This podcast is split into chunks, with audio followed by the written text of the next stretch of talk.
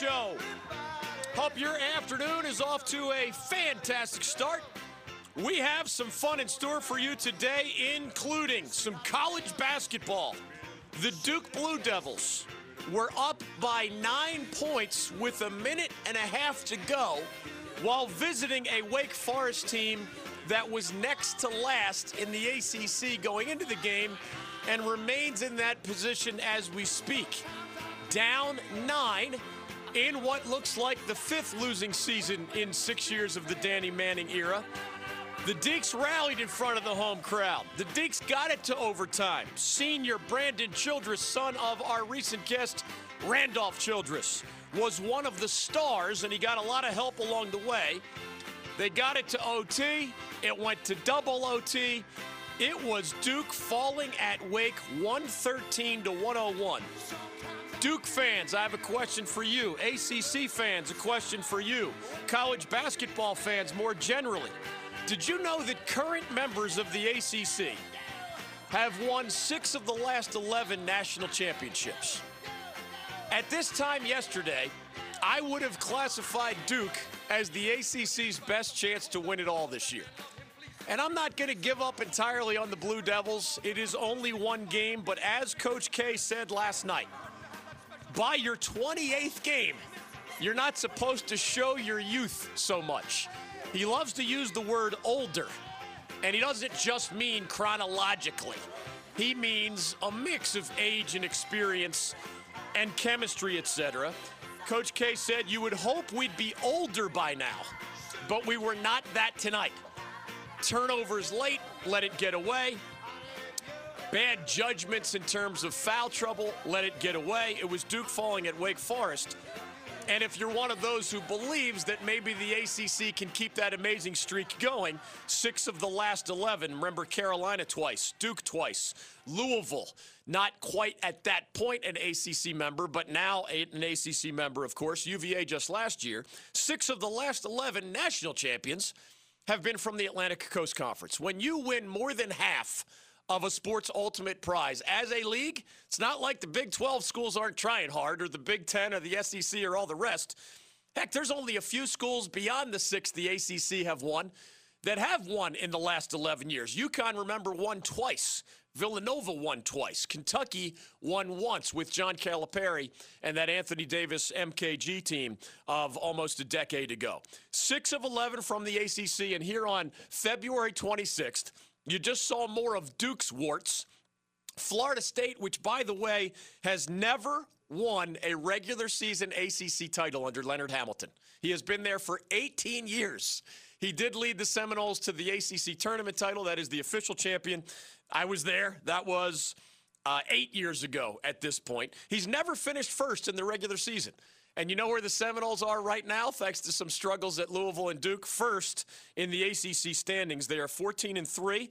They visit Clemson, they visit Notre Dame, they host Boston College. If Florida State can sweep those three games, FSU will have its first regular season conference championship in 18 years under Leonard Hamilton. Some think he is a great candidate for the ACC Coach of the Year for a variety of reasons. We will talk college basketball. What is your view of such things when it comes to the ACC's dominance? I'll offer more of my two cents. Basically, the question is this Is it somebody else's turn this year?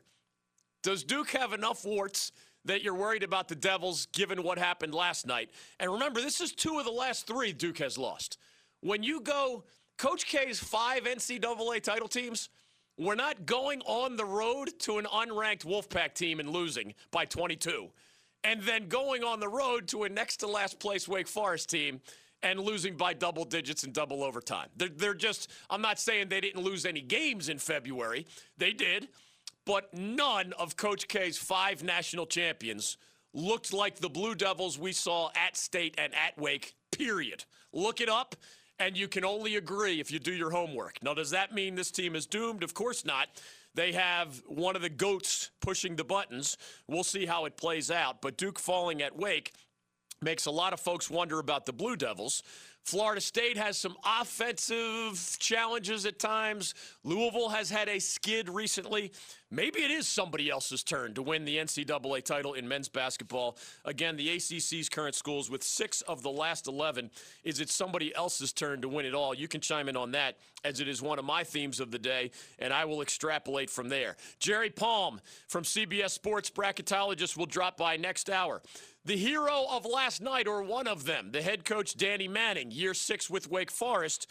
When Kevin Keatts gets a big win, he joins us. When Roy Williams gets a big win, he joins us. When Wes Miller has a big game tonight, in his case, SoCon Showdown at Greensboro Coliseum with Furman visiting UNCG, two of the three best teams in that league. That's this evening, remember. Danny Manning gets a big win last night Danny Manning joins our show about halfway through hour number two. It is senior night for, among others, the senior guard, Brandon Childress, again, son of Randolph. He has been a special person and special player for that school and university and basketball program. Two transfers also will be honored on senior day slash night. It's a late afternoon game against Notre Dame on Saturday at the Joel. Of course, last night was the big win 113 101, double overtime. Brandon Childress and Chaundee Brown and Olivier Sarr and others, all five starters actually did good, did good things against the Devils. That's what it takes sometimes to beat a top 10 opponent. The fans were jacked up. Now they have both the victory over Carolina and a victory over Duke to celebrate there at the Joel. Of course, we know the bigger picture. A losing season remains likely for Wake as we come down the stretch of the regular season. You can jump in on the question of the day Duke falling at Wake, or of course, Carolina fall, or beating NC State in Chapel Hill. It was the Tar Heels over the Wolfpack earlier this season, about a month ago in Raleigh. It was the Tar Heels 85, NC State 79 last night in Chapel Hill. I was at the Canes game, so I only saw most of State Carolina and some highlights from Duke falling at Wake Forest. But you can chime in with your questions or comments or observations or complaints from those two games. 1 800 849 2761. Where does the Wolfpack go from here? It's one thing to be swept by the Tar Heels. In most of my three plus decades covering this stuff, guess what? Carolina almost always has the better team than NC State. Duh. Roy Williams is now 31 and 4 all time as a head coach. Uh, th- excuse me, 37 and 4 all time as a head coach against the Wolfpack during his time at Kansas and UNC. Carolina is the last place team this time. You're not supposed to get swept by your rival when they're having one of the worst seasons in school history. That has what has happened. That is what has happened. Kevin Keatts' team remains near the bubble, but nervously so. Tar Heels sweep the Wolfpack as they usually do. But this time, Carolina does it from the ACC basement, and it's the Wolfpack that has a resume that is far more worthy of NCAA tournament consideration. You can jump in on that. Cole Anthony and Garrison Brooks of the Tar Heels clearly have figured out a way to be good in the same game. I mean, it took a long time for that to happen. It's happened a couple times now. The freshman point guard and the junior forward, the best players on that team, for whatever reason, they just had not been good in the same game. And Cole Anthony is not your prototypical point guard the way Carolina does things. It's been a process filled with growing pains. Cole Anthony was unselfish last night. The shots he took were responsible ones. He's still not a great assist man, but he had five of those last night to go with 19 points. Garrison Brooks was just phenomenal 30 points, nine rebounds, great from the field. And uncharacteristically great from the free throw line. 14 out of 16 he made as the Tar Heels got the close victory. Christian Keeling, the transfer who was invisible for months, for the Tar Heels. Has been really playing well for the most part lately. He had another really good game last night. The transfer from Charleston Southern, 16 points, seven rebounds off the bench. He hit two out of his three, four threes, seven for nine from the field overall.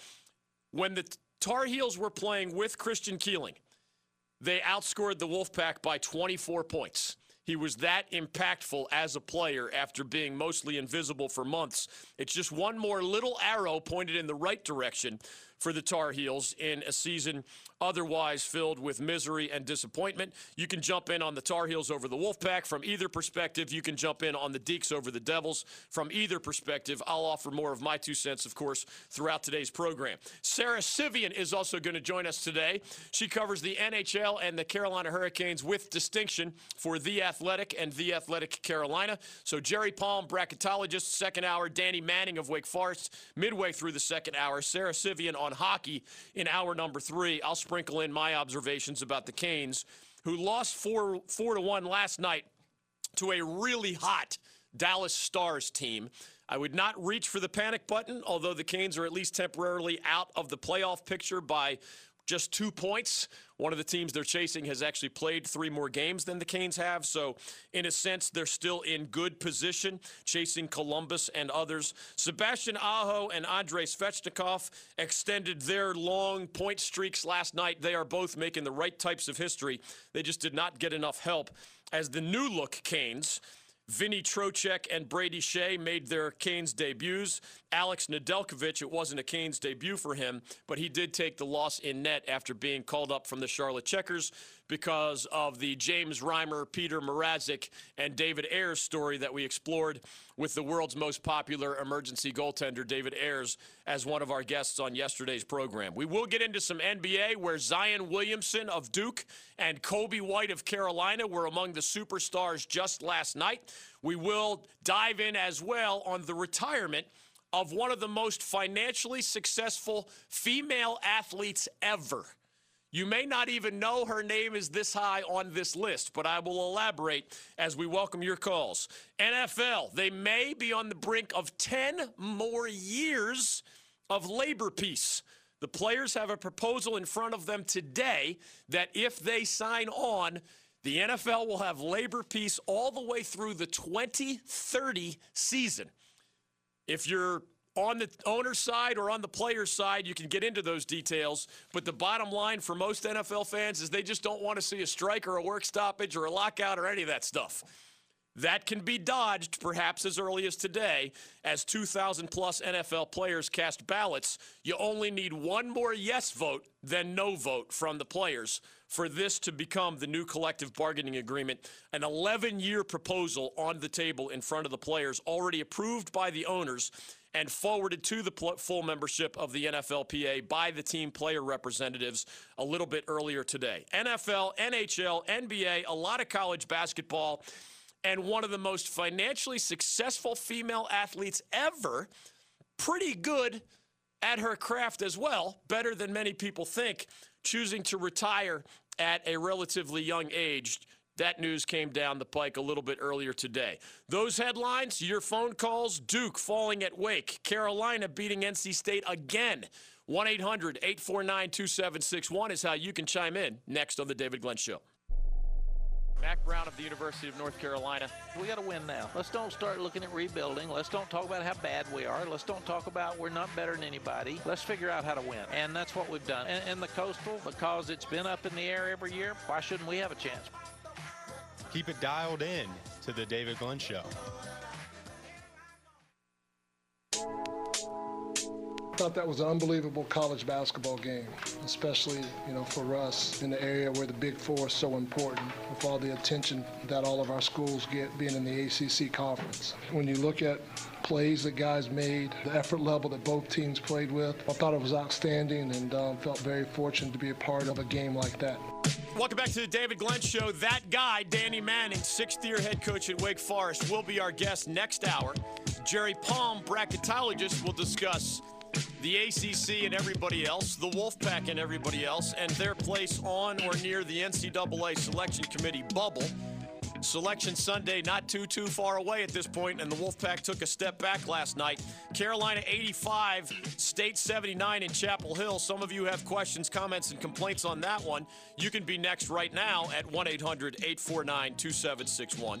Danny Manning next hour, bracketologist Jerry Palm next hour, Sarah Civian on the NHL, on the, and the new look Carolina Hurricanes, who took a step back of their own last night, losing to a really hot and really good Dallas Stars team on home ice. Had a lot of fun, Canes with DG style. Great to meet Pam and other listeners at PNC Arena. But the talk of the town is college basketball. As we welcome your calls and also get to some other headlines, NFL, NBA, and otherwise that I had promised, including, did you know, one of the most financially successful female athletes ever has decided to retire. That news came out a little bit earlier today. And I think that the name would surprise many of you, even though, if you're listening to sports radio, assumedly you have a pretty deep interest in sports overall. When I think successful female athletes on or off the field, the ice, the court, the whatever, the first name that comes to mind is both the current GOAT of female athletes, and I think the all time GOAT, at least in my lifetime, Serena Williams. And if that's, she did not retire, just to be clear. That name is both performance wise one of the greatest of all time and financially in a world where y'all know the deal here, other than tennis, where believe it or not, the money is often just as good, if not better, for the women than it is for the men. Almost everything else that we follow, the money overwhelmingly goes to the men. I mean, the size of the NBA's economic model compared to the size of the WNBA economic model is just mountain and molehill. I, seriously, it's that extreme. So Serena Williams is both the most financially successful female athlete ever, just dollar for dollar, not just what you win on the tennis court, but all the endorsements and secondary income that she has. You know who's second on that list? And I mean in the history of the world which is tilted toward a little bit of a recency bias, obviously, because the dollars are much bigger now in women's athletics than they were in the 20th century or certainly prior to that. Heck, half the 20th century, many people didn't even think women should be allowed to play sports at various levels. The Russian tennis star, Maria Sharapova, number two behind only Serena Williams on the all time female athlete money list, announced her retirement earlier today at 32 years old and she did it in a style as we welcome your college basketball phone calls. Duke falling to Wake, Carolina beating State in Chapel Hill. Question of the day. With the ACC's current members having won six of the last 11 NCAA t- titles in men's basketball, is it somebody else's turn? Because with Duke stumbling lately, at State, at Wake. Neither was a ranked opponent. They lost both by double digits. Louisville has had an identity crisis lately. Florida State is a really good team that may finish in first place, but the Seminoles are not overwhelming offensively, even as they are definitely dominant defensively. I'd take Kansas before I would take any of those teams. I'd take Baylor before I would take any of those teams. I'm not sure how many others I would add to that list. Gonzaga, San Diego State, dominant teams from lesser conferences. Maryland or somebody else you might like in Big Ten country.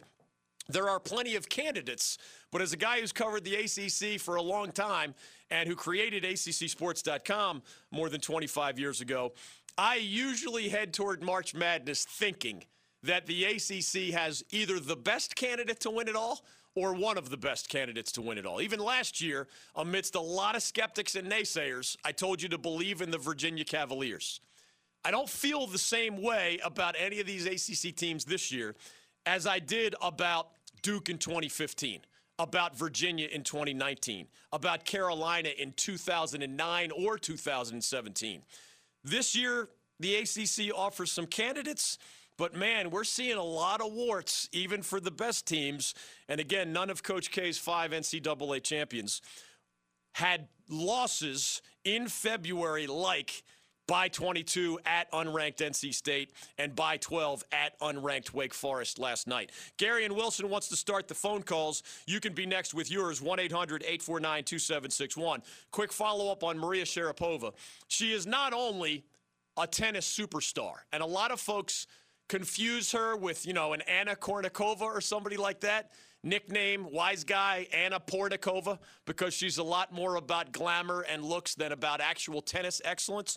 It's easy to forget that Maria Sharapova – some call her a cheater, by the way. She had her own Houston Astros style scandal not long ago, except hers was banned substances, not stealing signs with the use of electronic equipment. She's both a Russian tennis superstar, with the asterisk because of that uh, long suspension related to banned substances, but she's been a supermodel as well. And there are a lot of people uncomfortable with the juxtaposition of those two things. Heck, some feminists I know would be mad at Maria Sharapova for making some of her millions because she's beautiful and because she's marketable and because she created her own company unrelated to tennis, but she also was a better tennis player than many remember. Tennis superstar, supermodel as well. When you win five Grand Slam singles titles, that's the all time, you know, those are the majors of the tennis world. She won five of them. So unless your name is Serena Williams, right? Or in, you know, before I was born, there were some other tennis superstars. But unless your name is in more modern times, Serena Williams or a Steffi Graf or a Chris Evert and Martina Navratilova from my youth, where they were dominating the, the stage worldwide, Monica Seles, Billie Jean King, some of these names earlier than others. Unless you're on a short list, Venus Williams, Serena's sister, would also be on this list. Maria Sharapova and her five majors, like, seriously, in my lifetime in women's tennis, that puts her in the top 10. Remember that Serena's gobbled up 23 of those Grand Slam singles titles. And prior to Serena, people like Steffi Graf and Chris Evert and Martina Navratilova had 18, 22 in that range. So to get five, while others like Serena in your range, age wise, are dominating the way Serena has, Getting five makes the recently retired Maria Sharapova more of a tennis superstar than you may recall. She is certainly worthy of consideration as that supermodel as well. How did she retire? Appropriately enough, in an essay she wrote for the Vanity Fair and Vogue magazines and websites. That pretty much fits the theme, right? She's only 32. She was number one in the world four different times, most recently in 2012, but she has not been relevant in any major over these last couple of years. Her most recent Grand Slam title was the 2014 French Open. That was before her 15 month suspension when she was caught using a banned substance. By the way, as we come to your calls, 1 800 849 2761, college hoops and other things. Maria Sharapova and Serena Williams and many of those others that I mentioned, if you looked at the most financially successful athletes in women's sports, like eight of the top 10 are tennis players. The men would be all over the place, right? You might have like an F1 driver, and you're going to have international soccer superstars, and you're going to have NBA guys, and depending on the year, you'll have a baseball player. You might even have a, a hockey player, an NFL player. It's going to be all over the place. In women's sports, eight of the top 10 most financially successful women in recent vintage, including Serena at number one and Maria Sharapova at number two in a lot of these years. It's all about tennis. Why? Because that's one of the only sports where the prize money is the same for women as for men. And because of the popularity of women's tennis, the endorsements that come along for many of the best of the sport also are mega millions as well. The only exceptions, by the way, Danica Patrick is now a retired driver, but she still makes a lot of money with her NASCAR background. Uh, Ronda Rousey from MMA fame, and Alex Morgan, probably the top paid uh, women's soccer player. Otherwise, it is tennis player, tennis player, tennis player, tennis player, tennis player on the women's side. Maria Sharapova retiring today at 32, one of the shining examples of that. 1 800 849 2761. Let's let Gary get the phone calls rolling. It was Tar Heels over Wolfpack in Chapel Hill. It was Duke falling at Wake Forest. The Devils were up by a lot with a minute and a half to go and Wake came roaring back. Brandon Childress was emotional in the aftermath. He deserves a lot of credit. A senior who was doubted by many, as his emotional words suggested after the game. Credit to Danny Manning as well, the embattled 60 year coach who's going to join us in about 60 minutes. Has now beaten Carolina and Duke in Winston-Salem just in the last couple weeks. So, still only 12 and 15 overall, still next to last in the ACC standings, but two shining moments in front of the home fans at the Joel in Winston-Salem. Gary and Wilson, welcome to the David Glenn Show. Go right ahead. Thank you, David, and congratulations to Danny and his new group of miracles. Yeah. uh, that was something. Uh, I would say that Duke is still very capable of a national title. I I would like to give Wake Forest great credit last night, and I have three numbers that I think would prove the level of play they the Deacons had. Lay it on us. Um, in a 50-minute game, they shot 50 foul shots. yeah. Uh, they um, only shot 11 three-pointers. They actually worked the ball inside and then back out and got points that way. And most importantly, only committed 12 turnovers again in a 50-minute game and against Yeah, that is You good. never would have anticipated the number being that low. And I will throw in, it was great to see the enthusiasm in the Joel and the the students and the fans uh, embrace the victory they got to witness uh, last night. Gary and Wilson, thanks for chiming in on that. We have lines open for upset Wolfpack fans, celebrating Tar Heel fans, concerned Duke fans, and of course, Wake fans have something to be happy about for a change. It was Deacs over Devils, it was Heels over Pack last night in college basketball. I'll keep you up to date on the NBA, NFL, NHL, and other headlines. We'll come back to college basketball on the other side because Gary circled something important. For those who didn't see the game, Wake did go inside.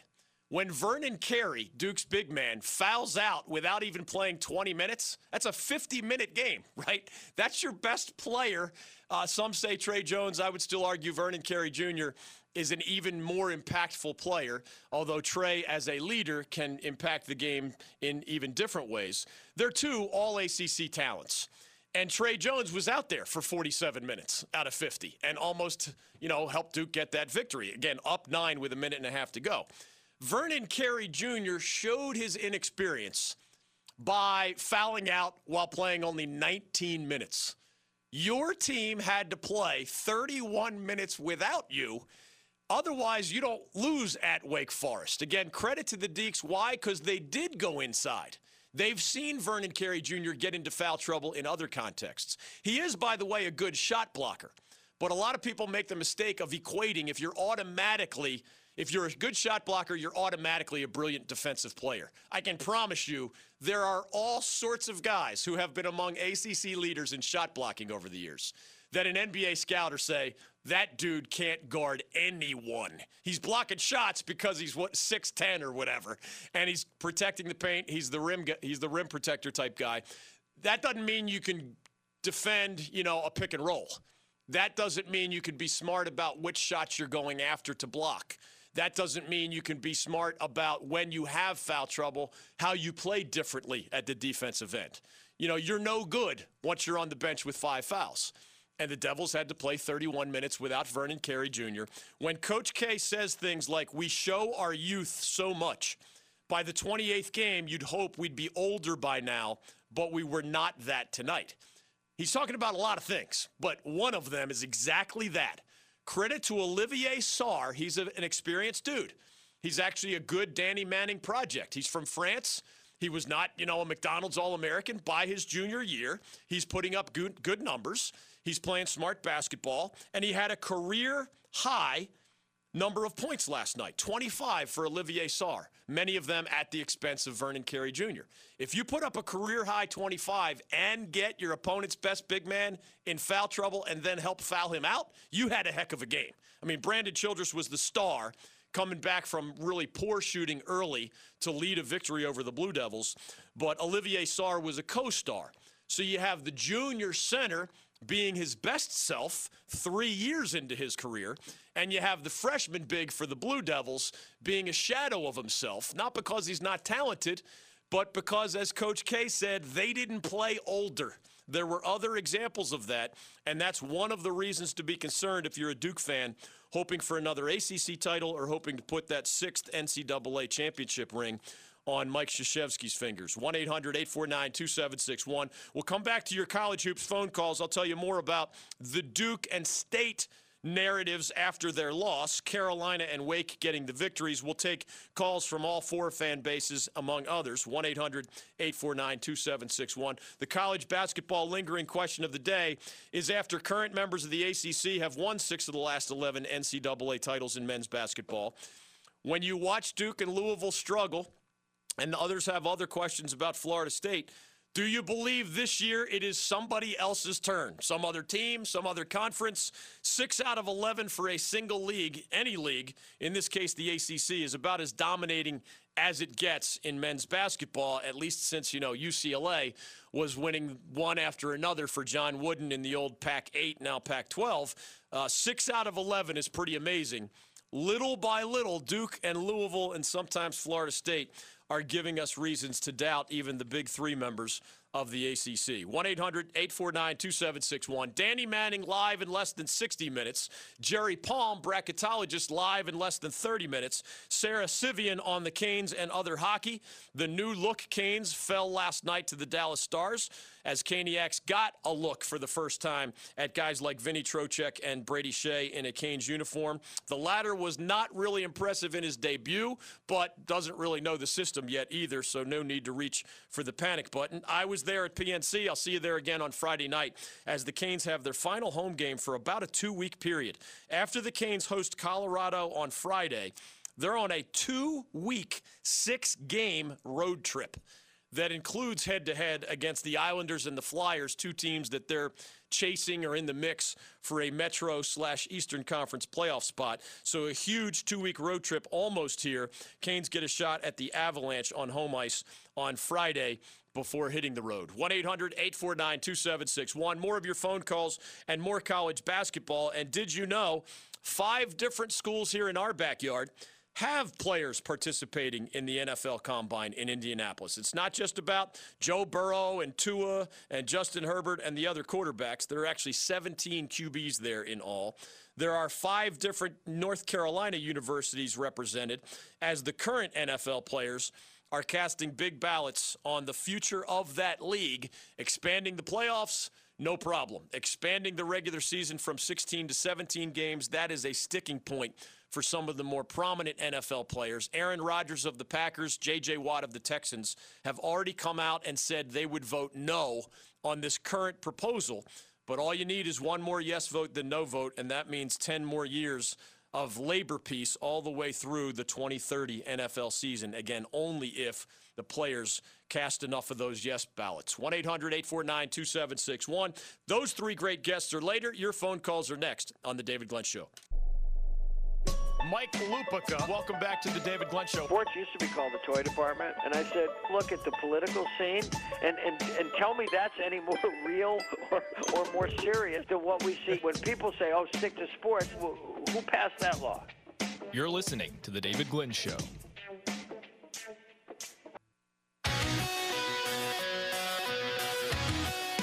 David Glenn Show. Three great guests later. Good time for your calls now. College basketball, Duke falling at Wake, Carolina beating NC State again, this time in Chapel Hill. Whether you view it from the winners or the losers' perspective, there are interesting questions to ask for all involved. You can be next with your question, comment, or complaint. 1 800 849 2761. Danny Manning, head coach of the Deacons. In 45 minutes, Jerry Palm, CBS bracketologist. Where does the Wolfpack land now near the bubble? after the loss at Carolina. They have plenty of big wins. People are still surprised to hear and learn this, but which two teams have the most quad one victories in the entire ACC? The answer is Florida State, which may be about to win this league. The Seminoles are 5 and 3 in the games that the selection committee deems the toughest. It has a unique special definition. What what does a quad one game mean? Well, if you beat a top 75 team at their place, it's a quad one win. But if you have a home game, it can you only get credit for a quad one win if they're top 30. Neutral site, it's in between top 50 opponent. Well, Florida State is five and three in these games that remember most resemble what you'll end up facing quality opponents in difficult environments. All of those neutral sites come the NCAA tournament. But if Florida State is five and three in those games, and the only other ACC team with five quad one wins is still NC State, well, your season's not over. It's not the only part of your resume. Of course, bad losses matter just like big wins matter. And now State has two losses to the last place team in the ACC, Carolina. But the Wolfpack ain't dead yet. If they can beat Pitt and Wake at home, even if they lose at Duke, they would go to Greensboro with a 10 and 10 conference record and right around the 20 victory mark.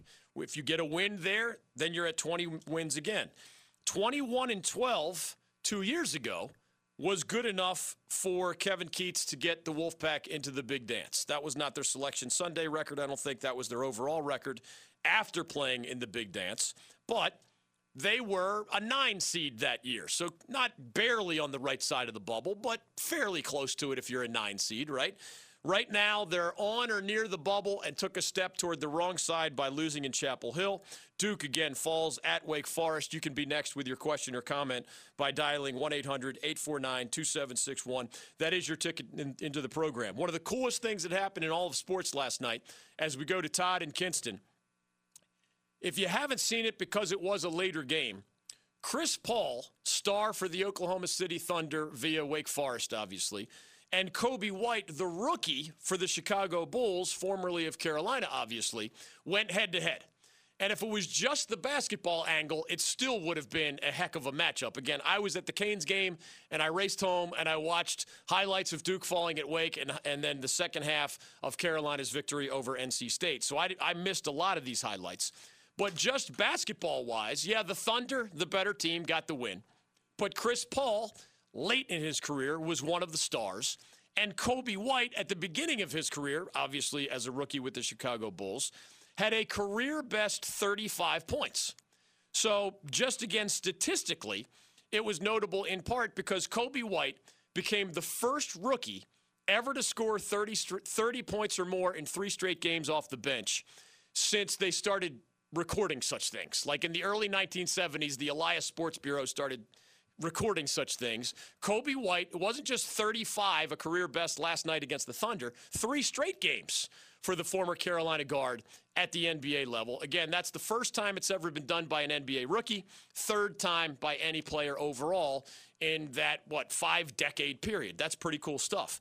For those who have been around a little while, you might add this layer. Chris Paul goes to the family area of the United Center in Chicago after the game. That's normal as well, right? You might have your spouse there, your kids there, maybe friends visiting from out of town. No. He went to the family area to see the family of Coby White. Why? What AAU team did Coby White play for during his time with the Tar Heels? Or before his time with the Tar Heels. Remember, Chris Paul's a lot older than Coby White. Coby White's a teenager who jumped to the NBA from Carolina. Chris Paul is in the twilight of his career. So their age gap is very significant. Sure enough, it was Coby White and a reunion with Chris Paul. That was mentor mentee. And they're both point guards, and they often were going head to head last night. Chris Paul helped lead the victory in part because he had a good game personally. And Coby White almost helped the Bulls pull, pull off the upset because he had that career best 35 points. Coby White's AAU coach for long stretches was Chris Paul. That's part of what CP3 does with his offseason and has for a long time. Coby White was an AAU player, remember, just two years ago. So I don't know how many years he was with CP3, but that was a really cool story that unfolded on the NBA stage last night. Zion Williamson, by the way, was individually brilliant for the Pelicans again as New Orleans lost to LeBron James and the Lakers. Coby White, individually brilliant for the Bulls as they lost to Chris Paul and Oklahoma City. Really cool stories from the NBA last night with local ties to two of the more sensational NBA rookies, really. Number one overall pick, Zion Williamson of the Pelicans out of Duke, and fellow lottery pick, Coby White of the Bulls out of UNC. Speaking of UNC, Todd and Kinston once in on last night's college basketball. Welcome to the David Glenn Show. Hey, Dave. Good to talk to you again. I'll just make an observation and then I'll be quiet and let you talk. But uh, it's too bad that the uh, ACC rules wouldn't let Roy Williams schedule NC State about twice a week. We would be in good shape, probably be able to make the tournament. Thirty-seven and one is thirty-seven, or thirty-seven and four rather is thirty-seven and four, right? I mean, that's about as dominant as any rivalry gets. Well said, Todd and Kinston. I think he was looking forward to getting that punchline in. Uh, understandably so. I mean, if there's ever a year where the Wolfpack's supposed to get the Tar Heels, to his credit, Kevin Keatts got the Heels in the Smith Center in his first year as the head coach of the Wolfpack. But in a season where there's there's state fit, uh, fitting in at kind of ACC number five, right? We know Duke and Louisville and Florida State are going to be high seeds. It looks like UVA is going to put the finishing touches on a return to the NCAA tournament the year after winning it. And State, by far, has the best chance of being that other ACC team in. In the year where the Wolfpack has those signature victories that suggest they're an NCAA worthy team, and in the year where the Wolf the Wolfpack are facing the Tar Heels dead last in the ACC standings, State loses not once but twice, and really neither one was a true nail biter. Last night was 85-79. I get it. The Wolfpack uh, in Raleigh also had moments where it looked like they were going to win that game, but in the end, it's not like it was a la- it was a buzzer beater or a last second free throw or something like that. Those were two pretty solid wins for the Tar Heels over the Wolfpack as Roy Williams improves that career record to 37 and 4 against the school he grew up disliking because too many of his state buddies would rub in too many Wolfpack victories way back when he was a kid in the early 1970s. 1 800 849 2761. Carolina, you know, has only one dream left. The Wolfpack can obviously have the last laugh. I don't know how all fans would react, but would you rather have a 2 0 record against one of your rivals, or would you rather end up in the big dance, right? I mean, to me, State gets the last laugh only if the Wolfpack makes the big dance. I mean, rivalry games are rivalry games. You always want to win. You always want to go to the cubicle the next day and rub it in however you rub it in. But what's more important? What defines the sport of college basketball? It is it starts with one thing and only one thing, and it ain't a rivalry game. It is all about a 68 team bracket. And if you're not there, even after beating your rival twice, even if both were somewhat convincing, but they are there, that sounds a little bit like a hollow sweep to me. NC State, of course, has work to do if it's going to make sure that it is on the right side of the bubble come Selection Sunday. 1 800 849 2761. Danny Manning of Wake next hour. Jerry Palm of CBS, bracketologist, in about 10 minutes. Sarah Civian on the NHL. You can join us by dialing 1 800 849 2761 on The David Glenn Show. He's the UVA head basketball coach, Tony Bennett. You always believed in us. I guess you were the wind beneath our wings. There you go. How's that? Do we but, have uh, background music that's for that? right. That's Bette Midler. There we go.